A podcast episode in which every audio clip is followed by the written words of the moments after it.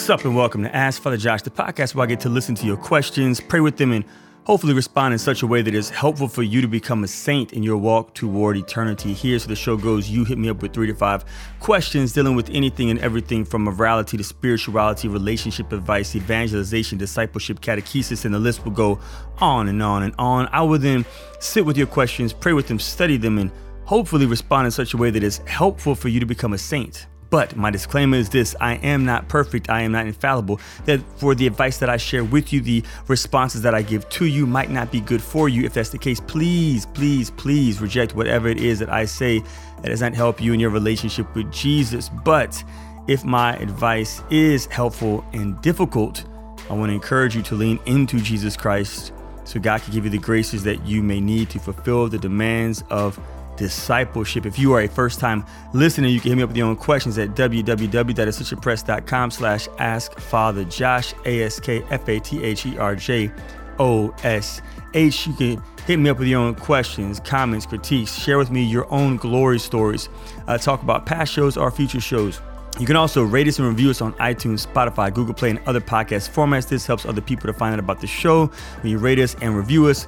And finally, you can share us on your social media pages as well. Your followers might not be aware of the podcast, and if there's a specific podcast that is good for you, it could potentially be good for them and they'll walk toward eternity too. Finally, you can stay in touch with me not only through this podcast, but also through the Ascension Presents Ask Father Josh show. It's a 30 minute show on YouTube where I only answer one question as opposed to three questions, and those are available on the YouTube channel for Ascension Presents. On today's show, we are going to talk about syncretism. Uh, we're going to talk about facing rejection whenever we pursue our vocations and we're going to talk about the proper use of natural family planning. But before we get into those really good topics, I want to share with you a glory story.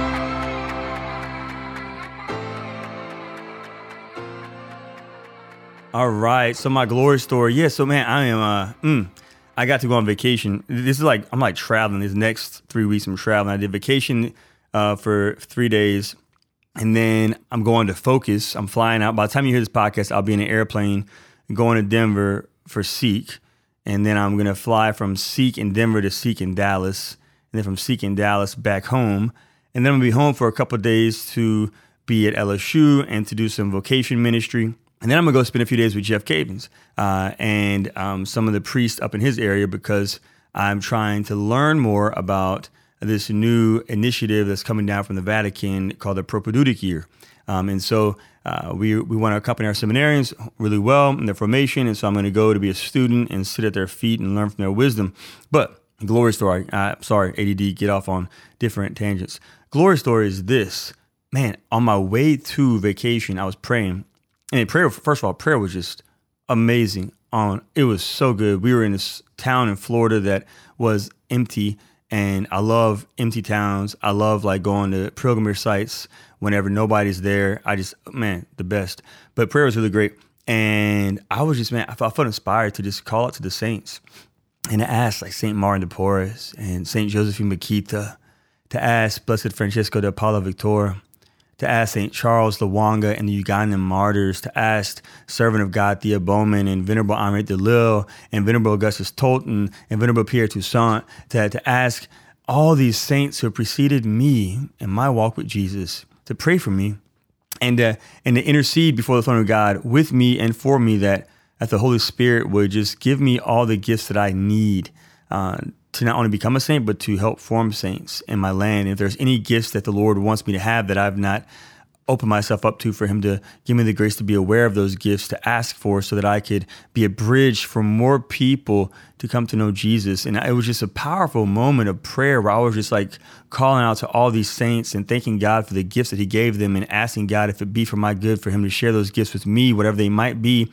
um, in addition to my charisms, so that I could man, just walk with the people that the Lord has entrusted to my care. Mm, it was so powerful. So I don't know what your relationship is like with the saints, the blesses, the venerables, and the servants of God who have gone before us, but I would highly encourage you to just ask the Lord to to draw you to be in relationship with them so that they can help you to stay in relationship with him, with Jesus, who they are currently worshiping in heaven. Ah, yeah, so good. Anyways, with that being said, let's go ahead and jump into today's show.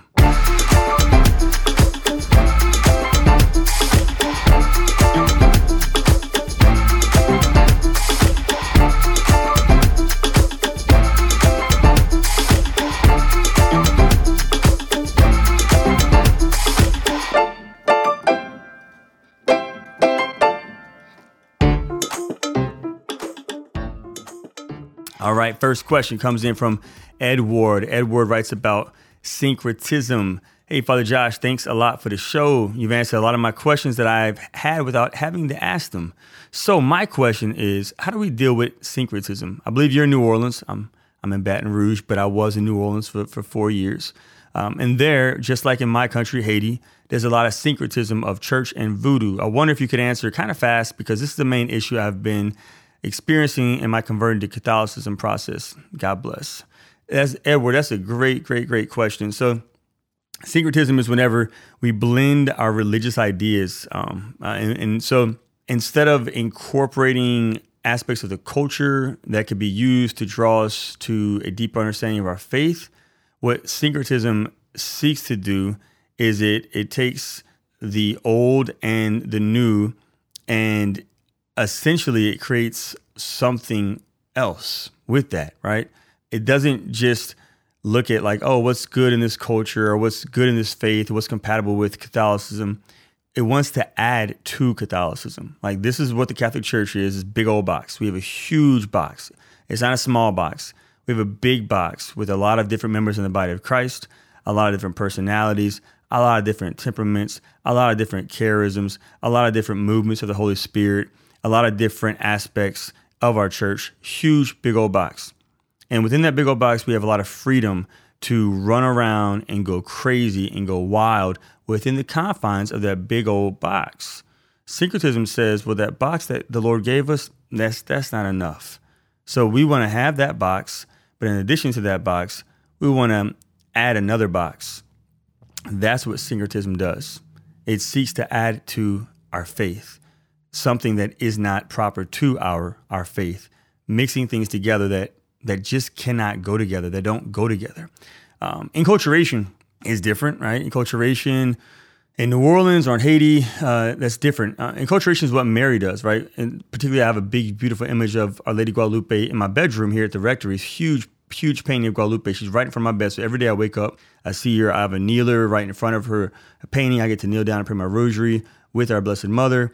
And in that apparition, when she appeared to Juan Diego, um, she she appeared a, a, as an Aztec woman, as an indigenous woman. She appeared wearing things of their culture that they would understand that maybe you and I would not understand if we didn't know their culture, but they knew their culture.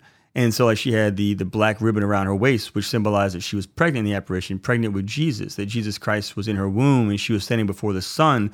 And so the, the, the womb was in front of the sun. So instead of worshiping the actual sun, she was encouraging them to worship her son, Jesus Christ, right? So there's all these different cultural things in that particular apparition that communicated a message to the people that drew the people to the Catholic faith that's enculturation. That's not syncretism, right? Enculturation is what I did when I came to LSU eight years ago. When I first came to LSU, growing up, I was a basketball player. I didn't play football. I wasn't the biggest fan of football, though I'm watching football now. I saw I saw Joe Burrow win the other day, and it was a great game. So, um, and yeah, I saw the game too. So it's gonna be a great Super Bowl. Really excited about that. But with that being said, when I first came to LSU eight years ago, first time around, I didn't know much about football, but the culture of LSU is a football culture.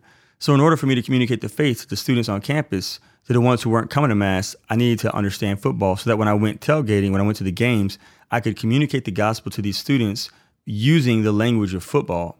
And that's what I did. And it bore supernatural fruit. Enculturation.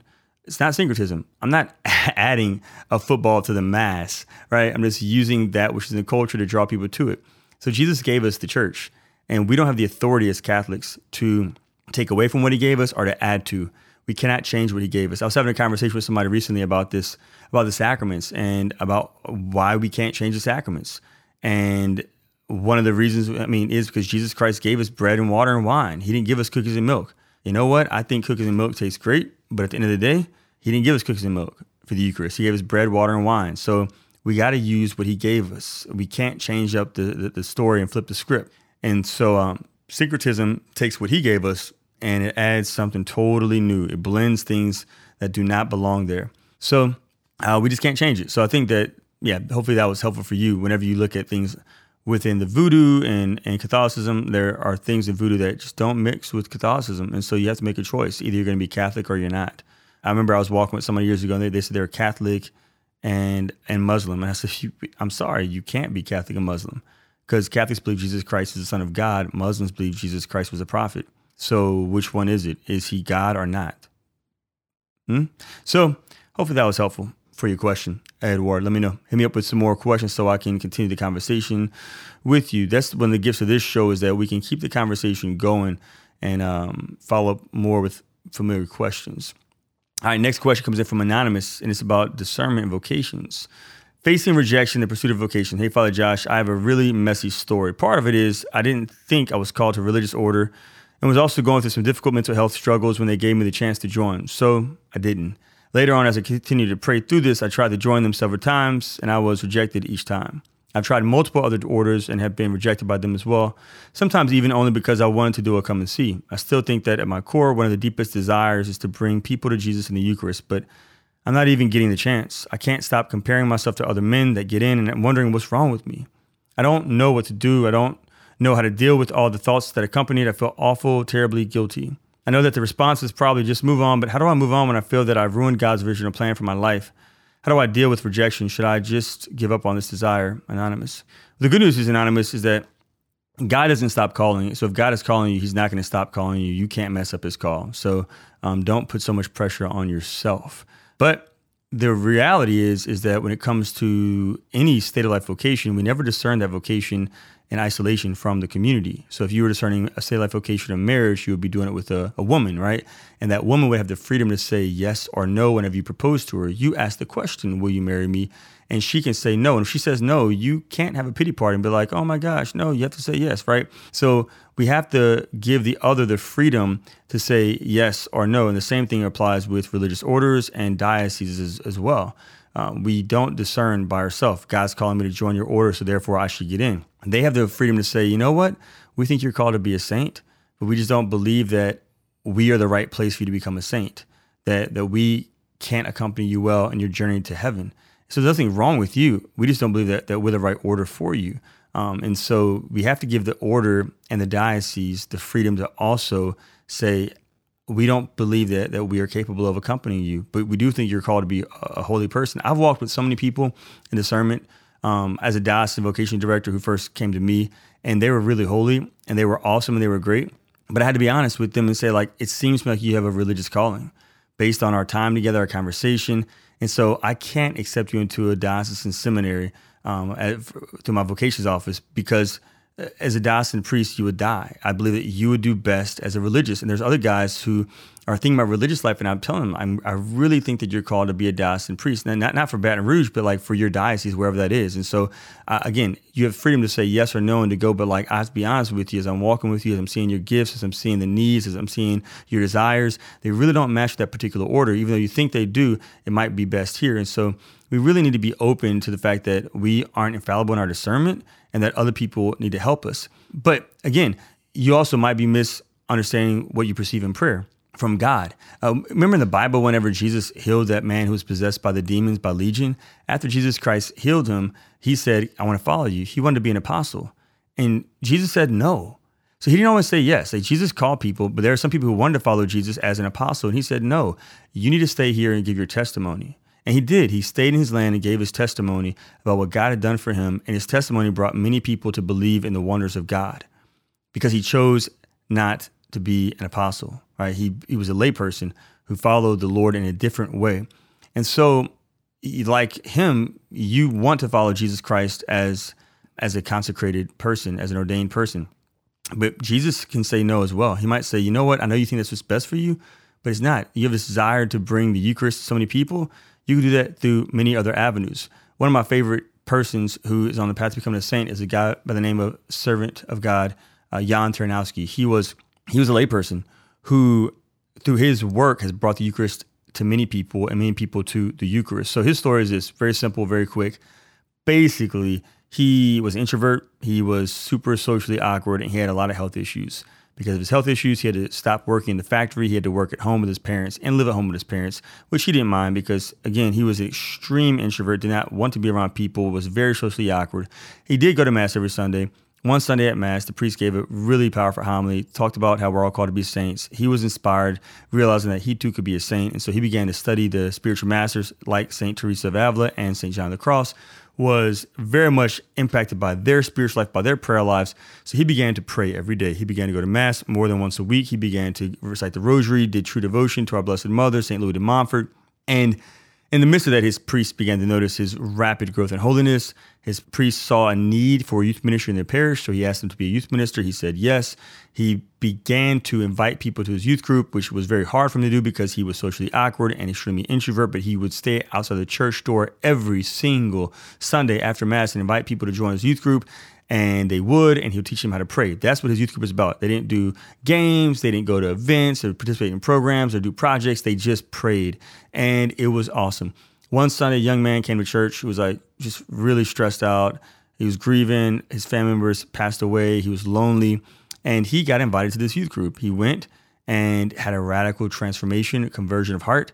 And he went to seminary, this young man, along with 11 other guys from that youth group. Then nine of them were ordained, three of them became bishops, and that young man who was very depressed and discouraged, he became the Pope, St. John Paul II, the Pope of the Eucharist, the Pope who brought the Eucharist to so many people, and so many people have come to the Eucharist through him. So, what I'm saying is that Jan Tyranowski, as a youth minister, was a vessel that formed more people than just his parish youth group. But through his ministry, he was able to form John Paul II, who went around the world drawing hundreds of thousands of people to fall in love with Jesus Christ in the Blessed Sacrament. John Paul II is like my spiritual father. So I am indebted to this guy, Jan Tyranowski, who died without even seeing all the fruit of his ministry. But again, like he was an instrument that drew people to the Eucharist. So I'll say all that to say, like, you know, sometimes we don't always perceive everything clearly. And that's the gift of the church. That's the gift of other people that we're discerning with, is that they can help us see, nope, I know you feel that, but I'm not feeling that. And that doesn't mean that you're bad or not good are, are not wanted by God. It just means that God has a better plan for you. That's not what we initially think it is at times. Um, so if you have a d- deep love for the priesthood and it's not seeming to work out, then maybe God's calling you to be an intercessor for priests. Maybe God's calling you to help form future priests through your prayer, fasting, penance, and formation work that you could do with other young people in your community who could potentially be called to be priests. And so I just would encourage you to be open to uh, another way that God might be calling you. Continue to pursue. If you really think He's calling you, keep keep knocking. Um, but if the door keeps being shut, be open to God saying, I'm shutting the door for a reason because I know that even though you really want this, this wouldn't be good for you. Um, like I tell guys, I know you really want religious life, but I just don't think it'll be good for you. I really know you want to be diocesan priest, but I just don't think it'll be good for you. Um, we have to trust that sometimes what we think is best is not really what is best. So I'm praying for you. I'm I'm praying for you. You are seen, you are known, you are wanted by God. You are good. You are good. You are chosen. Um, I would encourage you to pray with um, mm, pray with the prophet Isaiah if you want, Isaiah chapter 43, and just walk with God. Walk with God. All right, we're to take a quick break, and when we get back, we're to continue to talk about discernment, but particularly discernment with family. How many kids do I have through NFP? Okay, here's the gut check right here because if nothing changes, nothing changes. Do you want to be holy? And do you want to be an instrument of renewal in this world? And if so, do you believe it's possible? Do you know what it looks like? Do you know where to begin? Because if nothing changes, nothing changes. My name is Father Mark Mary. I'm a Franciscan friar of the Renewal, and I wrote a book called Habits for Holiness. And it pulls from over 800 years of Franciscan tradition, wisdom, and experience of radical and total discipleship in the midst of the world, but in a way which begins with little steps and works not only for religion, not only for priests, but for everybody. The change you desire is possible. The conversion you desire is possible. The renewal you desire is possible. The healing you desire is possible. And it begins with little steps. So, to guide you on your way and to help you make the next best step of renewal in your life, I'd invite you to pick up a copy of my book, Habits for Holiness. God bless you.